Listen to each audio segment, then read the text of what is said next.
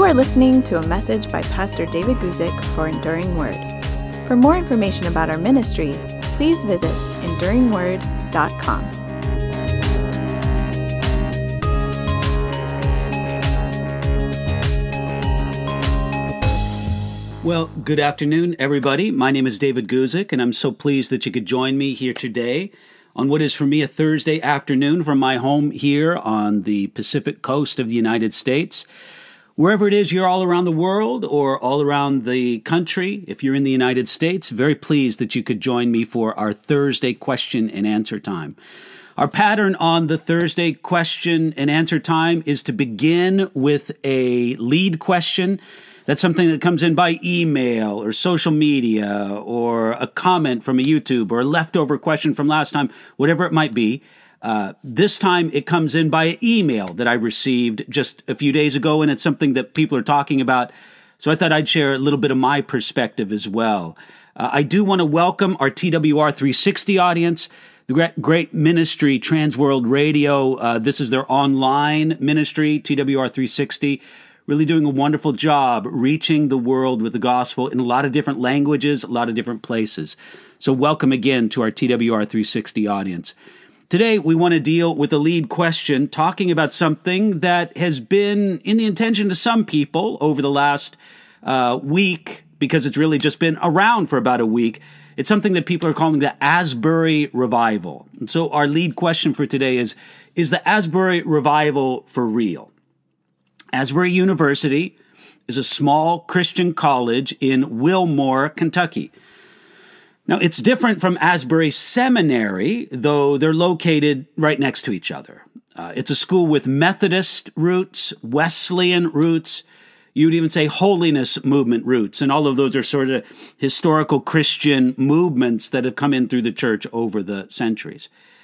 Uh, following a morning chapel service on Wednesday, February 8th, there was a call to confession of sin, and at least a hundred lingering students fell to their knees and bowed at the altar up front of the chapel service or chapel building where they had.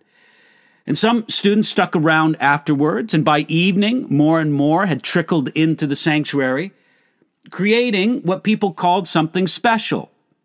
And since then, it's turned into what some people call a Holy Spirit outpouring that shows no sign of shop stopping. Uh, for days, people have been giving testimonies, reading scripture, worshiping God, praying in the ongoing revival. Students, professors, local church leaders have taken part. Uh, one student was quoted as saying this chains were broken, confession happened, and God was praised as being holy, holy, holy. As of yesterday, the hashtag uh, hashtag Asbury Revival had two, 24.4 million views on TikTok. And this last Tuesday night capped the largest crowd yet. 3,000 worshipers piled into the college chapel and four overflow facilities throughout the college town. At least two thirds of the attendance seem to be from out of state. So, what you have here, and by the way, uh, I-, I couldn't tell you what's happening right now. There's a live stream from the Asbury Revival. I suppose you could tune in and take a look at what's happening right there within the main chapel building and maybe some of the overflow facilities. So I, I can't speak to what's happening right at this moment, but I think this gives a good opportunity to speak about something that's been of interest to me for a long time. For many years, I've done a lot of reading, a lot of thought, some amount of preaching, some amount of consideration of this subject of revival and spiritual awakening. And so let me begin by just dealing with the question what is revival? And just to discuss with you some characteristics of revival and spiritual awakening, although I would say that in the um, scholarly literature and sort of the popular literature that I've read, I don't think there's any one certain definition of it. It's a little bit intangible, but here's a few things that I think are common features. I think I've got a list of, uh, let's see, one, two, three, four, five different things here that I think mark most expressions of what we would call revival or spiritual awakening. Uh, number one, you have a remarkable sense of the presence of God. And this can be sensed by the converted and the unconverted. Uh, that seems to be taking place at Asbury. They, they report a very just a powerful sense of the presence of God. And of course, you, you can't calibrate that, you can't measure it. But it's sort of something intangible, but at least that's what's claimed there, both in revival as a whole and at this particular instance in Asbury. Secondly, uh, people describe an unusual interest in the things of God to the neglect of otherwise normal activities and duties. And again, I would just say that this seems to be characteristic of the last seven days or so uh, at Asbury University in Wilmore, Kentucky. Uh, it just seems like people are saying, we just want to be there. We don't want to leave. Uh, we've got other things, but to the best of our ability, we would put those things on hold because something's happening and we just want to be a part of it.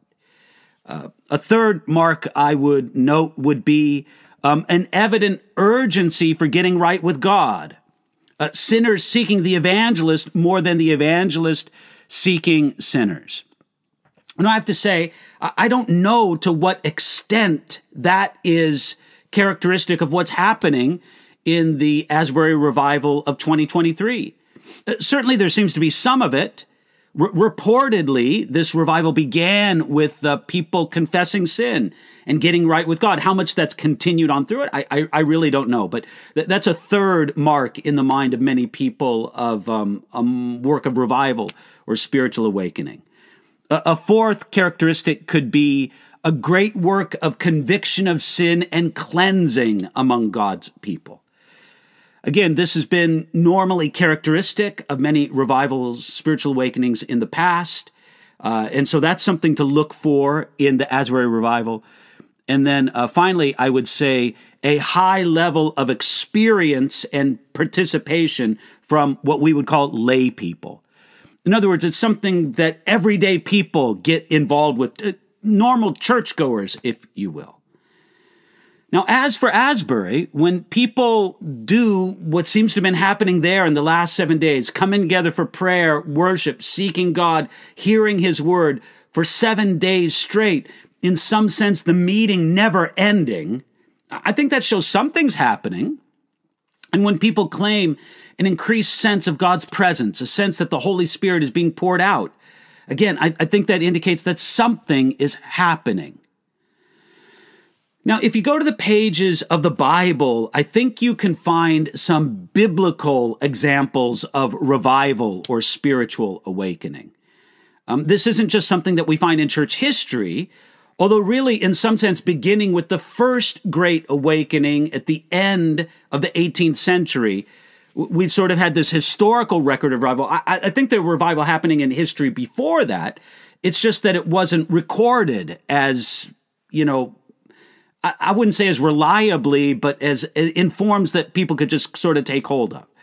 I, could go through and show you different examples from church history prior to that first Great Awakening. Uh, but I, I think in the Bible, we have several examples of revival. In Genesis chapter 4, verse 26, it says that men began to call on the name of the Lord, and some people call that the first example of revival. Exodus chapter 33 is a special example of personal revival that impacted a whole nation. D. Martyn Lloyd-Jones used Moses' experience of the glory of God as a basis for a powerful series of sermons on revival. 1 Samuel chapter 7 is a great example of revival in the days of Samuel the prophet. One well known Old Testament example of revival was under the reign of King Josiah in 2 Kings chapter 22 and 23. Uh, what happened in Nineveh under the preaching ministry of Jonah was a remarkable example of revival. The work of John the Baptist, recorded in Matthew chapter 3 and other places, I think is a great example of revival. Uh, the day of Pentecost in Acts chapter 2, that's another example. 3,000 converted at one time, 3,000 plus. Again, a remarkable outpouring of the Holy Spirit. And I think Acts chapter 19, verses 17 through 20, is another great example of revival. There you see God's people getting right with God and then it affecting the community at large in a remarkable way. So I, I think we have many biblical examples of revival. And at least in some way, I think what we see right now happening in Asbury is at least the beginnings or could be a significant work of revival. I mean, time will tell. Now, I, I have noted some objections that people have. And I think those objections can, in some ways, be answered. I've heard the objection they aren't preaching the gospel. But, but friends, I, I think there's a difference between revival and spiritual awakening. I would define revival as a move of God's Spirit among the people of God. They are being revived in their Christian commitment, in their life with God. There's a work of cleansing that happens, a work of increased devotion unto the Lord. Uh, uh, you could say, you, you can never be revived unless you were vived to begin with. Revival happens among the people of God. And yes, there's a preaching of the gospel, but but it's not primarily evangelistic. Spiritual awakening is, I think, when there's an outpouring of the Spirit of God upon a community and many people come to Christ. And there, of course, you would have a much more visible demonstration of preaching the gospel. I, have heard the objection to this work in Asbury under the heading, there are strange people joining up with it. Now, friends, that's something to keep an eye on for sure. Uh, there's sort of a character in the Christian world. I, I would regard him something of a charlatan, Todd Bentley. Uh, he's publicly said on social media, Hey, I'm going there. Hey, I'm looking at what's happening here in Asbury. Uh, friends, if this were to become the Todd Bentley revival, that would be a big concern. Uh, so wait and see. I, I've seen people object, Hey, it's not translating into social action. My response would be, Good heavens, give it some time. It's seven days. Look, look, th- this may be a 10 day beautiful outpouring of God's Spirit without going much farther. Well, well, that's something good, but it just is what it is. People have offered the objection that it's not like certain previous revivals. True, not yet. But that's in the nature of revival. It isn't always the same.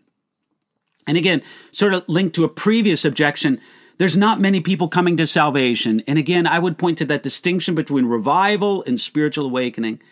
Both are responses to the outpouring of the Holy Spirit, but they have different impacts. Look, there's definitely things I like about what I'm hearing from Asbury. It seems spontaneous and not orchestrated. Praise the Lord for that.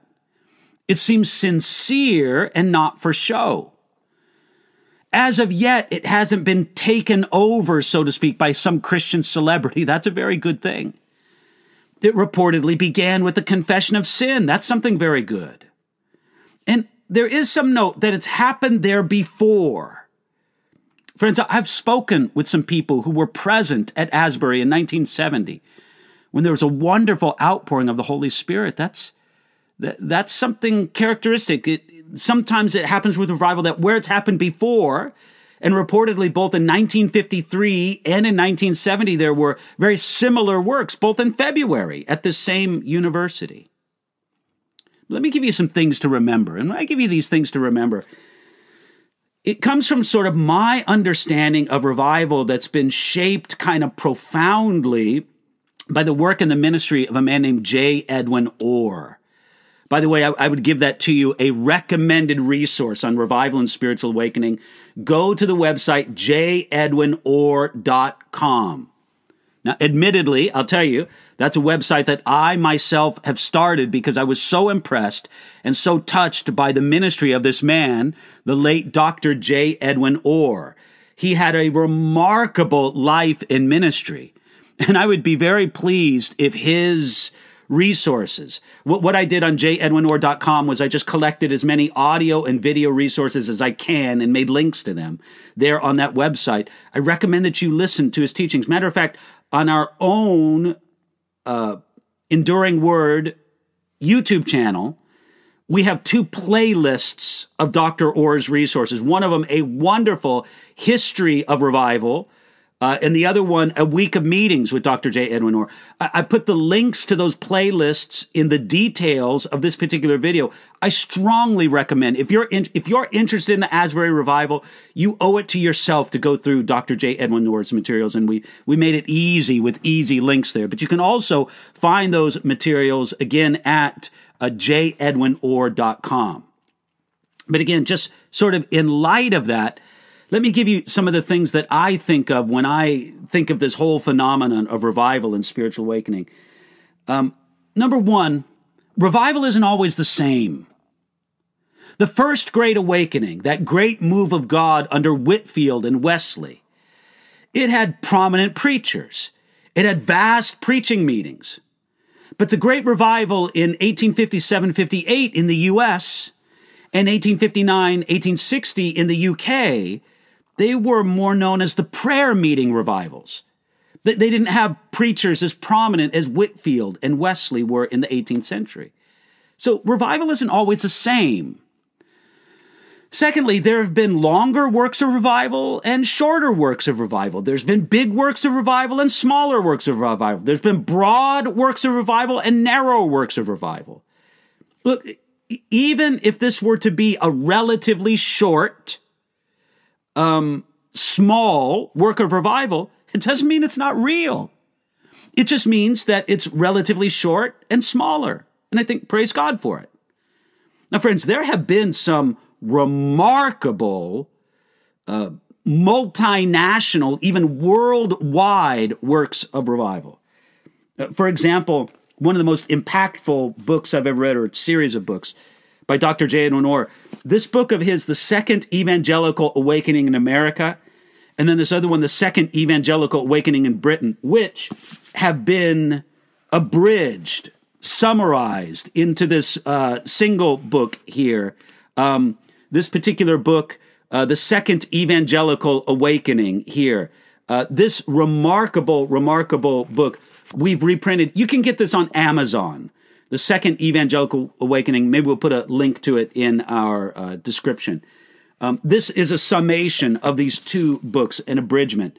And it speaks about that great work of revival that happened in the middle of the 19th century first in the Canada and the United States, and then secondly in the United Kingdom.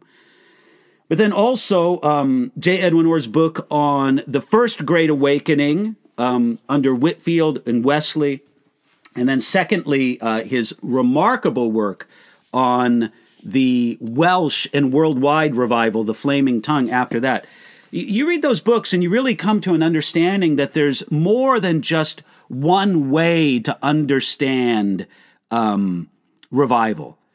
Uh, there's more than just one way that it's been expressed throughout history. But, but I do just want to say this I, I think it's very important to say God works, I believe, through the extraordinary. my, my study and research through books like these and many others, there have been remarkable times of advance of the kingdom of God. For example, in that great revival in America, 1857 58, started in Canada, spread to America, when America had a population of about 30 million people, about a tenth of what it is now, there were a million people converted and added to the churches in that year. Uh, that's remarkable. And that's documented, converted and added to the churches. So there are extraordinary seasons of God's work. But then God also works through the ordinary. And I just think it's important to never despise either one.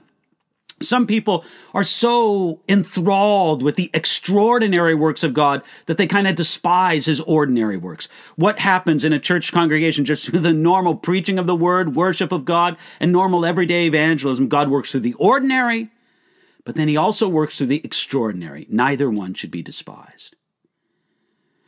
Let me just kind of conclude with some of my uh, concerns about revival in a modern age. Um, I really wonder what the effect of social media will be on revival. Now, it's interesting. In past revivals, media has played a role especially in the Welsh and worldwide revival of a little more than 100 years ago. Media played a significant role. I don't know if social media will help or hinder the work of revival. I, I think it remains to be seen. You see, the pursuit of fame influence, or money often kills off the work of revival. When people try to take over a work for their own advantage, when you have people coming and flocking to the revival with a false humility, they're just sort of looky loos. They're observers who are there to make their name prominent in some way. It's never good. And there's always um, the dynamic. Now, I hope you listen to me carefully here. By all indication, this work in Asbury University began in a non programmatic, non orchestrated way. It needs to take care that it continues that way. And there's a danger in saying, look what's happening there. Let's make it happen here. Now, look, th- there's nothing wrong with saying, look what's happening there. I, I wish God would do that among here. I'm going to pray for God to do that among us. But, but the problem is that it didn't happen there by someone saying, let's make it happen. And it's not going to happen anywhere else by someone saying, let's make it happen. So yes, seek the Lord, ask him to move, but we should be allergic to the let's make a revival happen kind of attitude. I would be in strong disagreement with Charles Finney on his point that uh, revival, and I'm paraphrasing here, it's just the application of a particular method. If you fulfill a particular method, God will send revival. I don't think it works like that. There's always an element of the supernatural, an element of the, the sovereign of God in revival. it's not just cause and effect. If we do this, then God has to do that. No, I, I wouldn't put it that way at all. So, um, those are my thoughts. I think we should receive what God's doing in Asbury with, uh, with optimism and a guarded optimism. Thank you, Lord, for what you're doing. Let's see what you might continue to do. And let's be aware that man can mess up some things that God is generally doing. It is possible, it's happened many times in church history, where something has begun in the Spirit of God and then at somewhere along it continues in the flesh. And of course, that's never, ever good. All right, well, that's it for my comments on the what people are calling the Asbury revival. Let me go back here now and check in with Andrea, our moderator, and um, go through some of the questions that have come in on the live chat. So let me just get my screen configured here. Okay, we've got a question from Horatio who asks Why does David in the Psalms think that God's blessings come because of his own righteousness? And he's quoting Psalm 1820. So let me read this to you. Psalm 1820, David says this The Lord rewarded me according to my righteousness. My righteousness is according to the cleanness of my hands, he has recompensed me. Horatio, that's a great question. And I, I think I got a pretty adequate answer for you for it. Um, for a couple reasons. First of all, number one, please remember that David related to God on the basis of the old covenant, the Sinai covenant, the Mosaic covenant, the covenant that God made with Israel at Mount Sinai. That was the covenant that David related to God under. Now, of course, David, as being a descendant of Abraham genetically, was part of the Abrahamic covenant. Spiritually speaking, David was a member of the Abrahamic covenant because he believed God and God credited it to him for righteousness. But David was still very much under the old covenant, the Mosaic covenant, the Sinai covenant. And as a part of that covenant, God said to Israel, I will bless you if you obey me. I'll curse you if you disobey me. Under the terms of the old covenant, David had every right to say, Lord, I've obeyed you. I expect to be blessed. Because God gave Israel that choice. I would say there's three main aspects to the Old Covenant, Sinai Covenant, Mosaic Covenant, whatever you want to call it. Number one was the law. Number two was the sacrifice. And number three was the choice. Now, David never thought of himself as being sinlessly perfect. No. But under the terms of the Old Covenant, he really could come to God and say, You said in your covenant that I would be rewarded if I obeyed you. Well, Lord, I've obeyed you. Uh, in faith, I expect to be rewarded. So that's one aspect. Here's the second aspect. Now, all that I've just said before about David under the old covenant, that doesn't really apply to the believer today under the new covenant. No. Uh, we don't have that same dynamic with our relationship with God under the new covenant. But the second aspect does apply to us under the new covenant.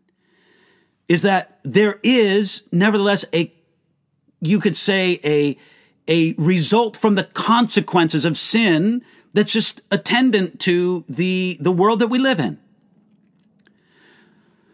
The basis for blessing under the new covenant is not the obedience of the believer. Under the old covenant, the basis for blessing was earn and deserve. Earn by your obedience, and in some sense, you'll deserve a blessing from God. Under the new covenant, the watchwords are believe and receive. Lord, I've believed your word, and now by faith I receive what you promised to give me in Jesus Christ. Not earn and deserve. Nevertheless, because sin carries its own consequences, there is often uh, bad things that are attendant to sin and good things that are attendant to obedience. So that's how it relates to a believer under the new covenant. Just in the inherent blessings that come from obedience and the inherent curses that come from disobedience, a- apart from God's specially bestowing those curses or blessings, God has inherently attached, so to speak, blessing and cursing to our obedience or disobedience. So, really, that's the main way I would express the Horatio. It has to do with the uh, inherent nature of the covenant that David operated on. We, as believers in the new covenant, on, on the same basis, yet there is still, in some sense, an attendant blessing or cursing based to our obedience or disobedience, just because God uh, has attached blessing to the ways we obey Him. And there's an inherent curse, if you want to say, to our disobedience. Hope that makes some sense to you. Let me go to the next question from Chris, who says, Could you explain where you think the psalmist is referring to in Psalm 139, verse 8? If I make my bed in Sheol, you are there. God's presence is not in hell, correct? Uh, Psalm 139, verse 8 says, again, the Psalm of David, if I ascend into heaven, you are there. If I make my bed in hell or Sheol, behold, you are there. Chris, um, I believe that the presence of the Lord is in hell. Now, let me explain. We believe, because the scriptures teach us this, that God is omniscient uh, oh, excuse me, we believe he's omniscient. That's not the word I was searching for. God is omnipresent. God is everywhere. There is nowhere in the universe, in all of creation, there is nowhere where God is not present. Now, understanding that, we would simply say that if there's nowhere in the entire created order where God is not present, then he is present in hell, in Sheol. Now, allowing for the fact that when David spoke of Sheol, he's speaking of the grave, he's speaking of something that he had a cloudy understanding of, not necessarily the lake of fire, but anything that we would consider a place where people exist in the afterlife, because God is omnipresent, he's everywhere. Now, we understand that. But I would say this God is present in hell, but God is only experienced in hell in terms of his divine justice, his divine righteousness. In hell, there's no experience of the love, the goodness, the grace, the kindness, the mercy of the Lord. So the Lord is present, but only in the sense of his righteous judgment, not in the sense of his love and grace and goodness. But there's no corner of this entire existing universe where God does not inhabit in some way or another. He is omnipresent. Hope that helps you there, Chris. Going on to the next question from SNL, who asks, uh, Can you please discuss the sacrament of first reconciliation? My son's class is participating tonight, and I've chosen to exclude him. I was hoping for some insight. They quoted John 20, verse 22. And when he had said this, he breathed on them and said to them, Receive the Holy Spirit. SNL, I got to say, I'm not familiar with this terminology, the sacrament of first reconciliation. I, I wonder if, you, you see, um, in the Roman Catholic Church, there's been something of a rebranding in some corners of different sacraments. So, first reconciliation could be referring to first communion when someone first receives the Roman Catholic sacrament of Holy Communion. First reconciliation could refer, and it kind of leads me from the scripture portion you quoted, to what has been called uh, confirmation. Because uh, in the Roman Catholic system, you know, a, a baby's born and is baptized uh, they're catechized and they have their first communion. They go to the confession of sin, uh, where they receive that other sacrament of the confession and absolution of sin. And then at some point along the way, they are confirmed, they have their confirmation. Uh, I, I would, especially if you're talking about a Roman Catholic framework, I would uh, agree with your choice to exclude your son from that. Look, uh, uh, apologies to any genuine brothers or sisters in Christ who are part of within the Roman Catholic Church. I, I know you're there, and and I love you. Uh, apologies to them, but I, I, don't buy into the Roman Catholic uh, sacramental system. I, I don't think it's an accurate way to understand how we receive the grace of God. So SNL, I would just say I would encourage you if you don't quite understand it, if you don't quite, you know, hold on to it, if it doesn't seem right, then I think you're right for being cautious about it and excluding your son's class. Uh, maybe your son attends a Roman Catholic uh, school. And, and understand, in some communities, that's a good choice for a child for their education. But again, I, I, think you're you're being wise with your reticence it's perfectly okay for you to hold them back from that. Hope that's helpful for you there, SNL. Vijay asks the question I have uh, some difficulty that Philo and Justus of Tiberius both were contemporary to Jesus, but didn't mention him. Uh, Vijay, um, I, I'm sorry in my thinking, I, I didn't realize, and, and, I'm not disputing what you say, but I, I didn't make the immediate connection that Philo was a contemporary of Jesus. I got to say, I don't know much about Justus of Tiberius. And all I can say is that sometimes there's no accounting for why something is mentioned or isn't mentioned. Please remember something, Vijay, that all we possess from ancient history is what survives. We know by mentions of other works in church history that there were some extensive written works that are referred to that we don't possess. And so I would just simply say, um, in the existent writings we have of Philo and Justus, maybe there's no mention of Jesus of Nazareth. But it doesn't mean that they didn't write about them. So I, I, for myself, Vijay, and I'm not trying to put this opinion on you, but for myself, th- these things have just never bothered me in any significant way. And one reason it's never bothered me is because, uh, again, because all we have are these. It, it is possible that someone like Philo or Justus wrote extensively about just, we just don't have those particular writings. So again, um, for for my particular take, my particular you know understanding. Th- such questions have never truly bothered me very much because it, I, I believe it's a fairly small portion of ancient writings that we have any access to in the modern world. Next question comes from Lynn. What do you think if I'm seeking an expository style church and the only ones in my area are Calvinist, but I'm not a Calvinist. Should I even try it? Okay, Lynn, I'll give you my general understanding, my general recommendation to people as far as choosing a church. What you should do is choose the best church you can that would be in a geographical distance that you'll actually go to. So, in other words, somebody might say, well, there's a great church 200 miles away from me. That's my church.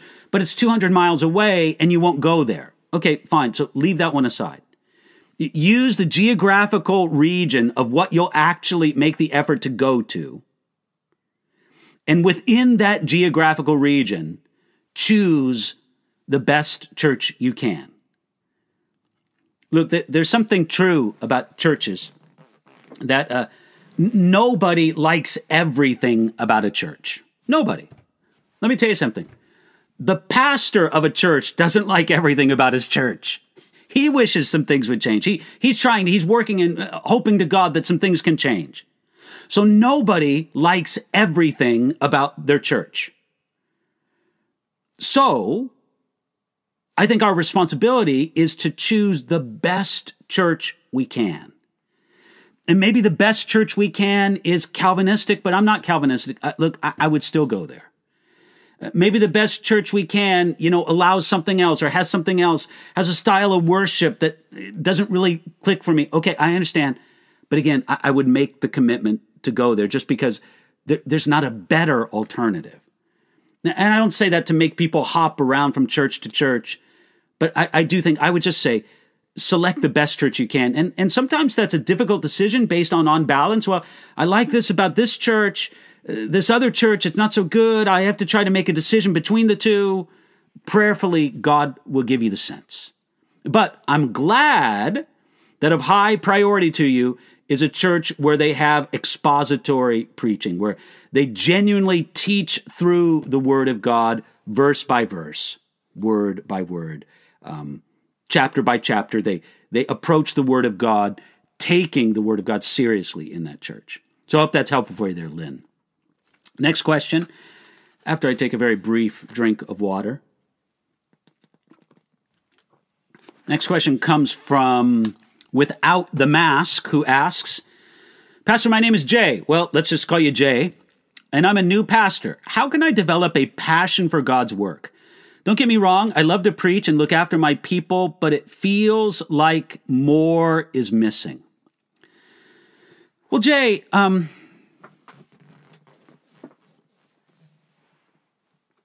I would have to know more about your personality to answer this question better. If there's things that you're really passionate about, you really get excited about, but the work of the ministry is not one of those things, to me, that's a red flag. But, but maybe you have a personality where you don't get really excited or passionate about a lot of things. Or, or the way you express passion, the way you express excitement isn't necessarily like other people express it. That's really the question I, I would get at. I would say that if other things are a lot more satisfying, if other things are a lot more, I don't know, just engaging, fulfilling to you than the ministry, uh, maybe ministry isn't the right place for you. But don't fall into the trap, Jay. And for some reason, I sort of suspect this is the case. That what you're really saying is that you don't seem to be as excited about ministry or aspects of ministry as other people do.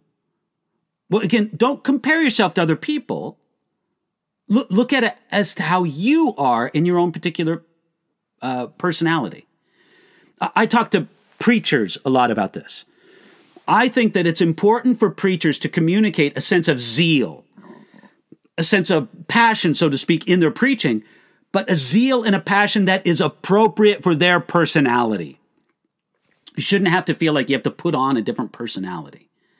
And what might be zealous in expression for one person might not seem very zealous in expression for another person, but that's okay. Whatever zeal or excitement would look like according to your personality. I think that's what it should look like. So, Jay, I, I would bless you in this and just say continue on in ministry, uh, but ask God to help you figure this out and, just to decide. I, hope you're not in the ministry just because you think you have to. I hope you're not in the ministry just because you think other people expect you to be, but that you genuinely sense that it's a calling and that even accepting the inevitable bumps and bruises and difficulties that there are in serving Lord, which there are, make no doubt about it, that nevertheless you find it something fulfilling and something that you are, at least in some sense, zealous about according to your own personality. Thank you for that, Jay. Let me go to the next question from Sophia. Sophia asks, can women be professors at Bible schools, or is that a breaking of the command for women to not teach or have authority over men?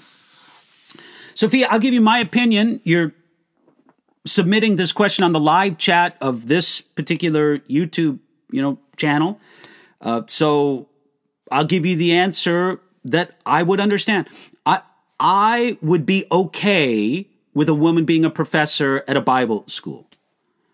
I believe that the command uh, given in First Timothy and throughout the New Testament is something that's relevant to congregations.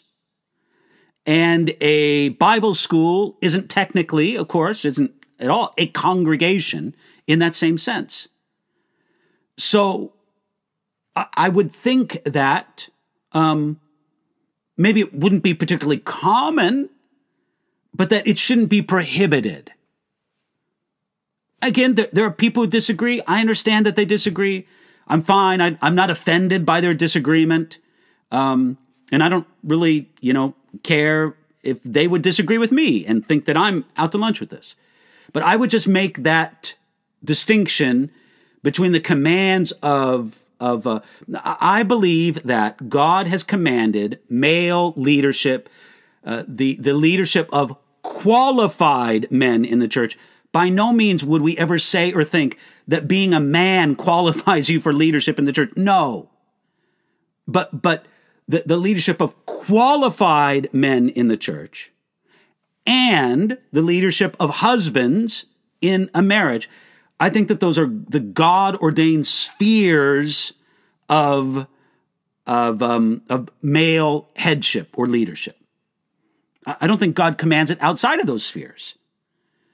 And, and though certainly a Bible school, a seminary, whatever, is related to the work of God in church, it's not the same thing as a congregation. So for me, I'm comfortable drawing the line there. Uh, I, I, haven't read a lot of women Bible commentators, but uh, there's one woman Bible commentator that I really appreciated her work. Uh, that would be the work of Joyce Baldwin, who's got some really good commentaries in the InterVarsity Press um, Old Testament series. First Samuel, Second Samuel, maybe Ruth. I'm not sure what else that she has. And look, I think that she's had helpful commentaries. I, I, I would be okay with taking a Bible college class from Joyce Baldwin. I don't even know if she's still alive. She may have passed on.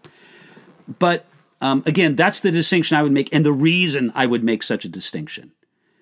I, I am pretty firm on the uh, importance of male headship of qualified men in congregations but not necessarily outside of that.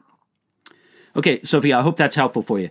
Next question comes from June Bug, who asks Hi, Pastor Guzik. I know that the Father, Son, and Holy Spirit all have a role in our salvation.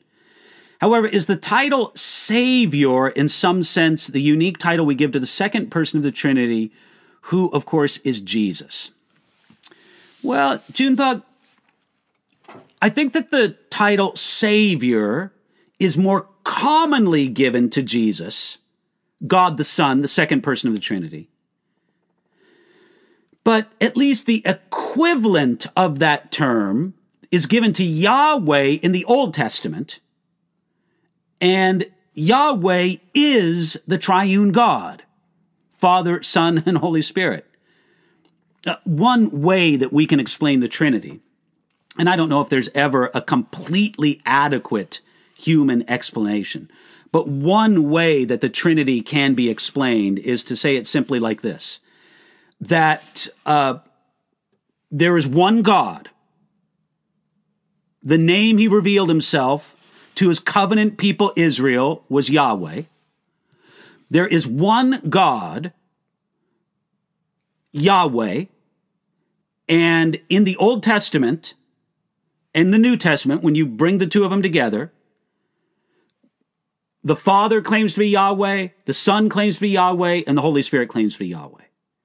Yahweh is the one God in three persons Father, Son, and Holy Spirit. So, because Yahweh is called Savior, in some sense, that title applies to each member of the Godhead, each person of the Godhead. And um, so I wouldn't have a problem with calling the Father or the Holy Spirit Savior. And I'd, I'd, be interested, I'd want to do kind of my own digging to see if those titles are ever applied to the Father or to the Holy Spirit. But I have no problem recognizing that it's primarily a title given to Jesus, God the Son, the second person of the Trinity in the scriptures. Thank you, Junebug. Hope that's helpful for you. Next question comes from Doug. Um, while Jesus and the disciples were sharing the Last Supper, who were the other people outside in attendance aware of such who was inside? Well, Doug, t- to my knowledge, and I'm just doing a quick concordance of my own Bible knowledge here, which isn't perfect, but to my knowledge, I, I don't know that the Bible really tells us much about anybody, you know, kind of looking from the outside in. Um, there was a person that they hired the room from a person who probably catered and made the arrangements for it. The, the Bible mentions something about the meeting with that particular person who had the room and probably catered the dinner. Uh, so you have that. Um, beyond that, I, I'm really not aware of spectators, so to speak, at the Last Supper. And of course, every painting I've ever seen of the Last Supper doesn't include uh, spectators. Look, Doug, that was a little bit of a joke. We, are joking that paintings and depictions of that, that's all right, forget about that one. But, Doug, scripturally speaking, I'm just simply not aware of really any significant mention other than the person who provided the room. And it's commonly presumed that, you know, they probably provided the food as well. I don't want to make it sound crass, but, you know, something of a package deal. Hey, your group can celebrate Passover. I'll supply the room and the food and all the arrangements. All you guys have to do is show up. And that would have been a very uh, comfortable sort of arrangement for Jesus and his disciples. But we're really not told anything, not to my remembrance, about spectators, so to speak, or people on the outside listening in or something to the Last Supper. It was Jesus and his 12 disciples and Judas left the room at some point during the occasion. Right, let me go on here to Texas, who asks in 1 Corinthians chapter 1, verse 18, and later in 2 Corinthians chapter 2, verse 15, our being saved is used. Can you explain that wording? Does this contradict instantaneous justification by faith at the moment of conversion? And then uh, our moderator, Andrea, was helpful enough to give us the um, uh, wording here. 1 Corinthians chapter 118, for the message of the cross is foolishness to those who are perishing, but to those who are being saved, it is the power of God. And then 2 Corinthians chapter 2, verse 15, for we are to God the fragrance of Christ among those who are being saved and among those who are perishing. Well, Texas Reliable, what you're really doing here is you're putting your finger on something that I kind of enjoy talking about. And that is that our salvation is presented in all three time aspects. The Bible speaks about us having been saved. That's what you're talking about. You know, hey, it's accomplished, it's done, we are saved. It's in the past tense. The Bible talks about our salvation being in process, so to speak, just in the scriptures you mentioned, to those who, who are being saved. And then finally, the Bible also talks about, in a few places in the New Testament, this idea that we will be saved, that there's some sense in which our salvation is not yet complete. And I think that it's very meaningful that the scriptures speak of our salvation in all three tenses. Yes, there is a sense in which we have been saved. It's an accomplished fact, and uh, we, we need to uh, receive it and rest in that. There is a sense in which God's work of salvation in us is ongoing. Uh, it's in process. It's being worked out right now. And there's also a third sense in which our salvation is not yet complete, but it will be completed. If you wanted to assign terminology to these three aspects of our salvation, there's justification, which you rightly mentioned. That's past tense. That's been accomplished in Jesus Christ. The believer is, has been justified uh, by the righteousness of Christ. Justification, that's the past. Sanctification, that's the ongoing and the present. That's the being saved. And then the third is glorification.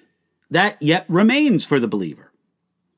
And there is a genuine sense in which our salvation will not be complete until that final glorification. I, I, don't mean that it's not certain. I don't mean that it's not real. I just mean that it's not finished until we are in heaven and glorified.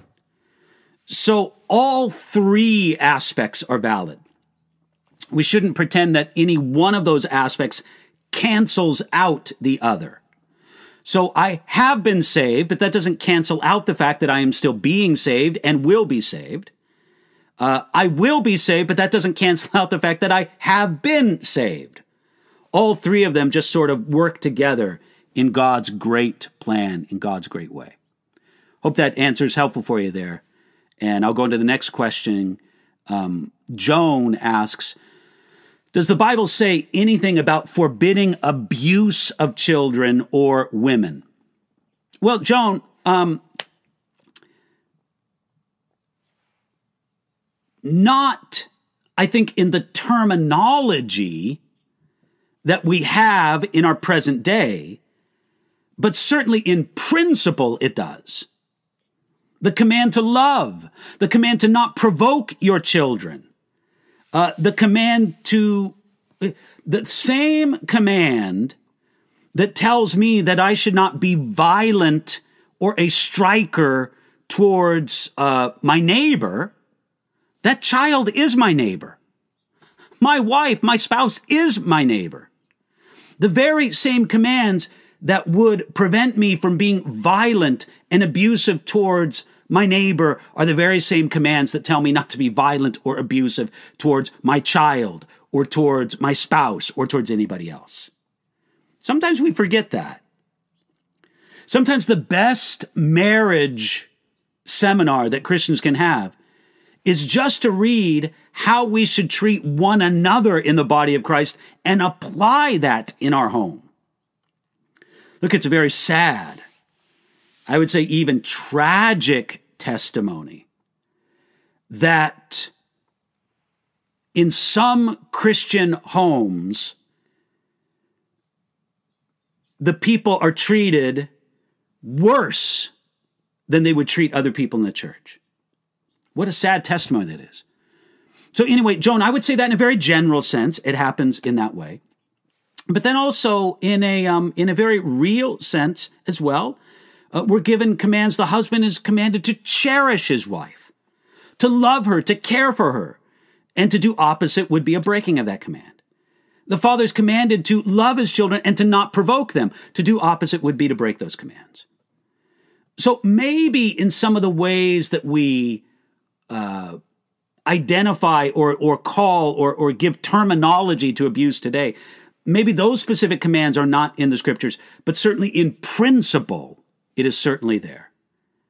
That's why it would need to be said anybody who's abusing their children, who's abusing their spouse, you need to stop. And if you claim to be a Christian, in the name of Jesus, you need to stop. You're sinning. You're sinning terribly. And you need to repent and make that right first with God and then with your family. That's what the word of the Lord would say to us. Folks, we've had a lot of questions today. Uh, sorry, we can't get to them all. We make our question and answer time about an hour long, and so we're going to cut it off here for today. Thank you so much for joining us. We're very pleased that you could be with us today. And uh, I want to ask that you come back next week. Let's do it again and enjoy our time together. Yes, uh, subscribe to our YouTube channel. Yes, click notifications. Yes, go over to enduringword.com for free Bible resources. I've got a commentary on the entire Bible that at least some people find helpful. It's absolutely free of charge. We don't even have paid ads on our website because we want the user experience to be as pleasant as possible. And I do want to make one other notice here at the very end of our broadcast. We have an outstanding app at enduringword.com where you can access the Bible commentary from your phone. Of course, we have it both for the iPhone and for Android devices. On our YouTube channel, we have just put out an outstanding video that tells you how to use the app, how to get the most out of it. Check that video out. It's on our YouTube channel. You will love that. We'll put a link to it in the details. It's already there, as a matter of fact. Look for that video on our YouTube channel on how to use the Enduring Word app. It's absolutely free. Uh, we are just excited about the opportunity God gives us to get free Bible resources into the hands of as many people in as many languages as possible. And we're grateful if you could remember to pray for this work. So, uh, God bless you. Thank you for joining us today. Thank you for Andrea for being our moderator today. And I hope you can join us in the future. God bless you, and thank you for joining us today. Bye bye. You've been listening to a message by Pastor David Guzik for Enduring Word. For more information about our ministry and how to grow in your relationship with Jesus, please visit enduringword.com.